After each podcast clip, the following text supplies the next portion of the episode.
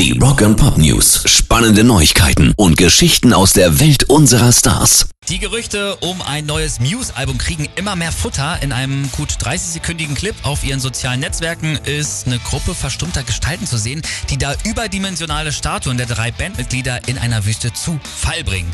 Im Clip hört man außerdem so einen ersten Ausschnitt, vermutlich die nächste Single der Band. Zu hören ist da immer wieder ein gesungenes The Will of the People.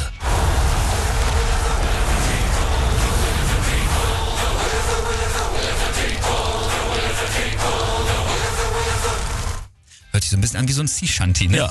Im Januar hatten Muse ja auch schon ihre neue Single Won't Stand Down rausgebracht. Wann das neue Album aber kommt, das weiß aktuell noch niemand. Rock and Pop News. Und wir haben ja auch schon mal ein paar Mal über Eskimo Callboy gesprochen und Ja. warum es ein Skandal ist, dass man die Jungs nicht wenigstens zum Vorentscheid des ESC geschickt hat, weil die ja wenigstens mal ordentlich in die Gitarren hauen.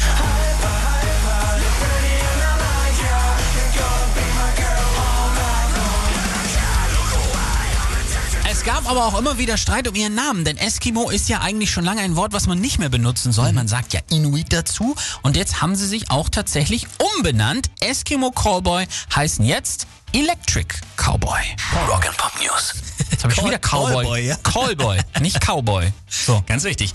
Und noch die letzte Meldung. Rock am Ring und Rock im Park sind zurück. Nach zwei Jahren haben die Veranstalter jetzt bestätigt, dass dieses Jahr endlich wieder gefeiert werden darf, nämlich vom 3. bis zum 5. Juni. Da spielen 80 Bands auf drei Bühnen auf dem Nürburgring. 140.000 Tickets sind für, für die Zwillingsfestivals auch schon verkauft und Headliner sind Green Day, Muse und Wobeat.